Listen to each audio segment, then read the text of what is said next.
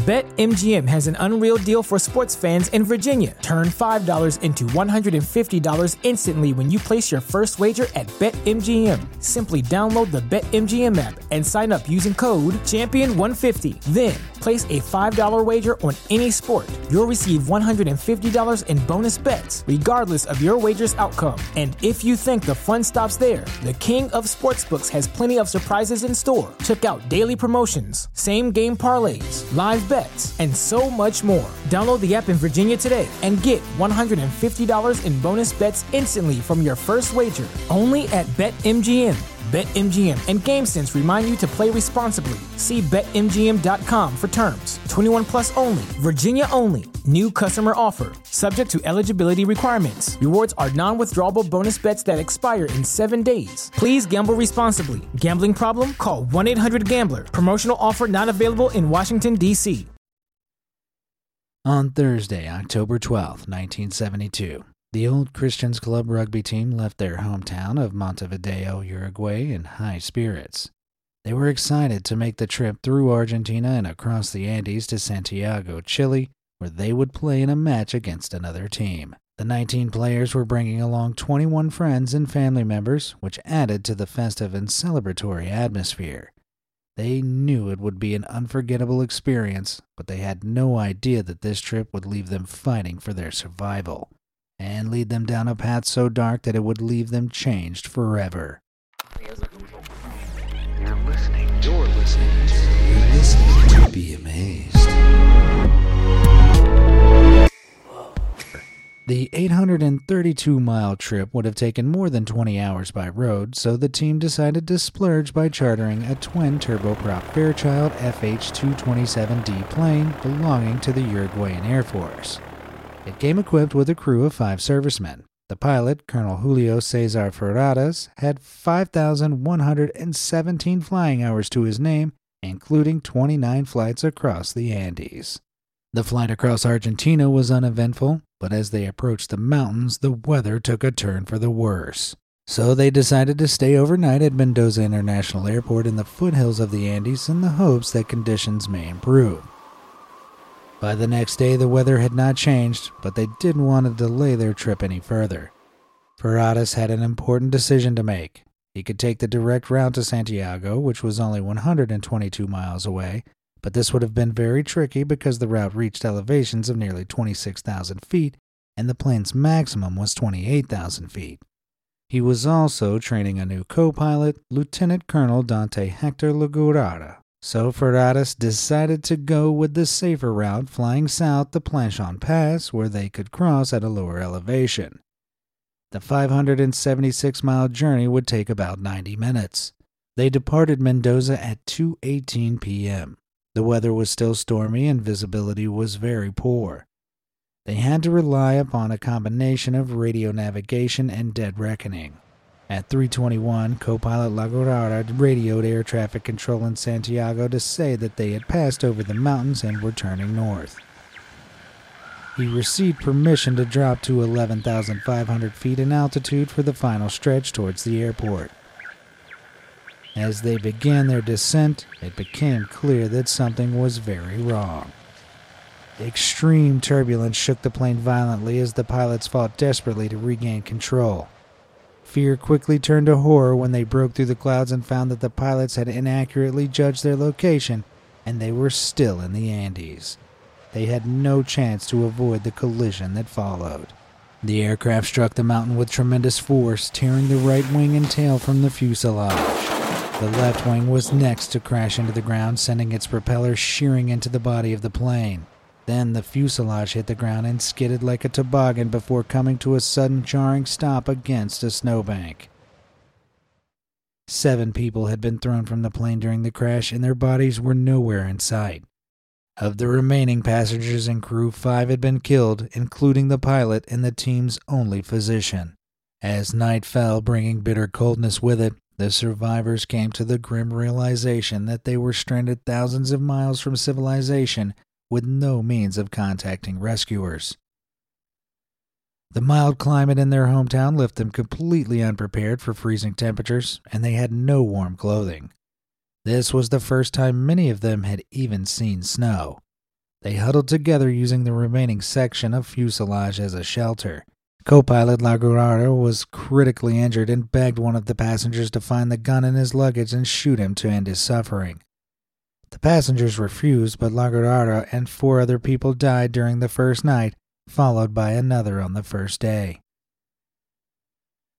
Aside from trying to keep warm, there was little the survivors could do except wait for rescuers to find them. They were able to spot planes searching for them, but since the fuselage was white, it blended in with the snow and was impossible to see from the sky. They tried to signal for help by writing S O S on the top of the plane with lipstick salvaged from the wreckage, but it was futile. While they awaited rescue over the next several days, survival proved to be a constant struggle. They gathered together the small amount of food they were able to salvage and rationed it out very strictly. They developed a system for melting snow into drinking water, improvised goggles for combating snow blindness, and found a small transistor radio with which they could hear search teams' transmissions.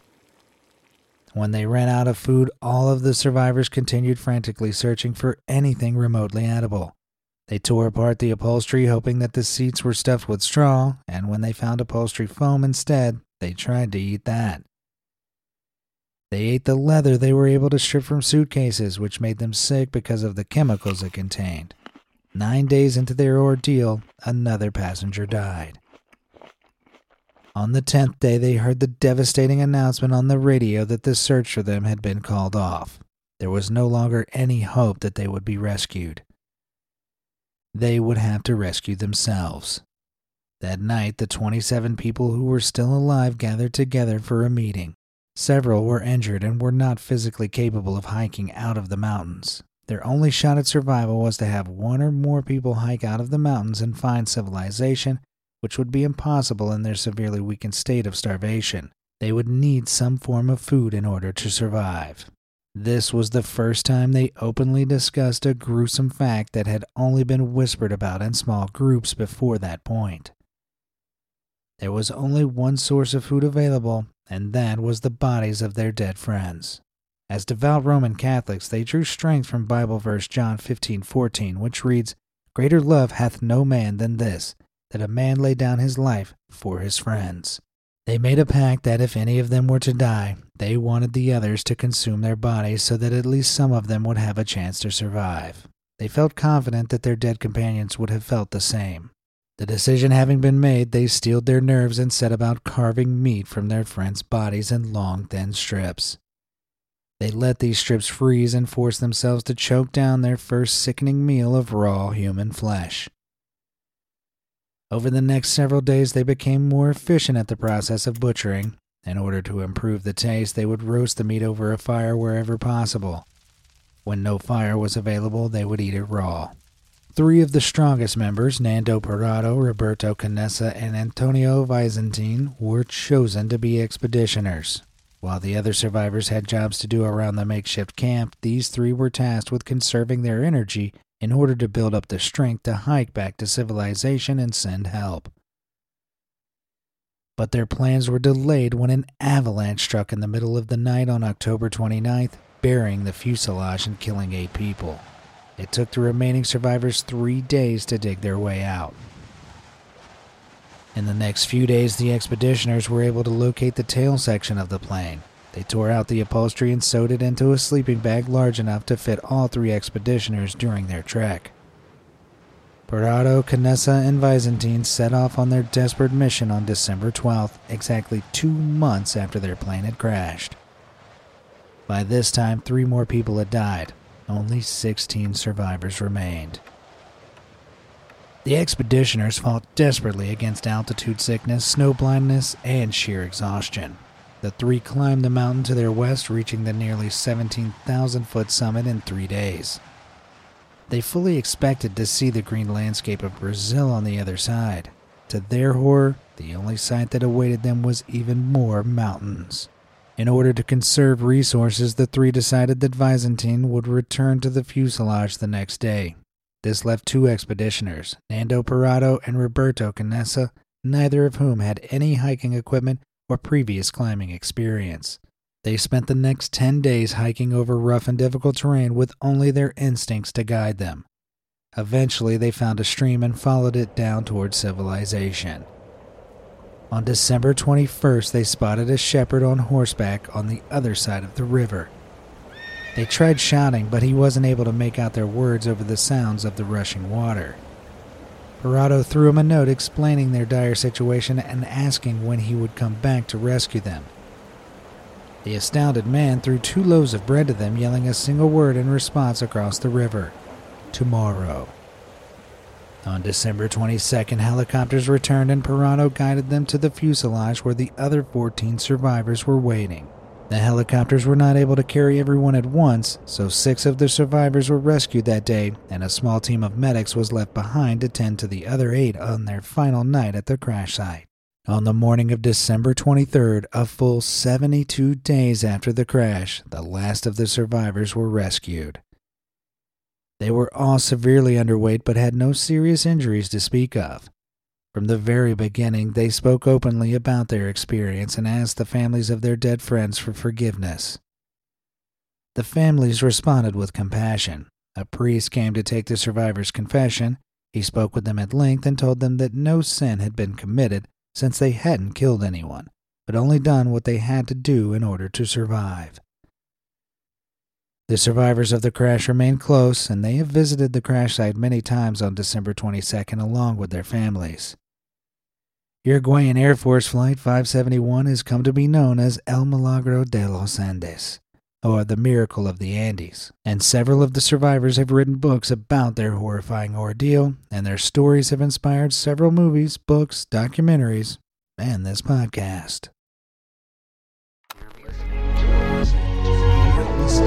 Be amazed.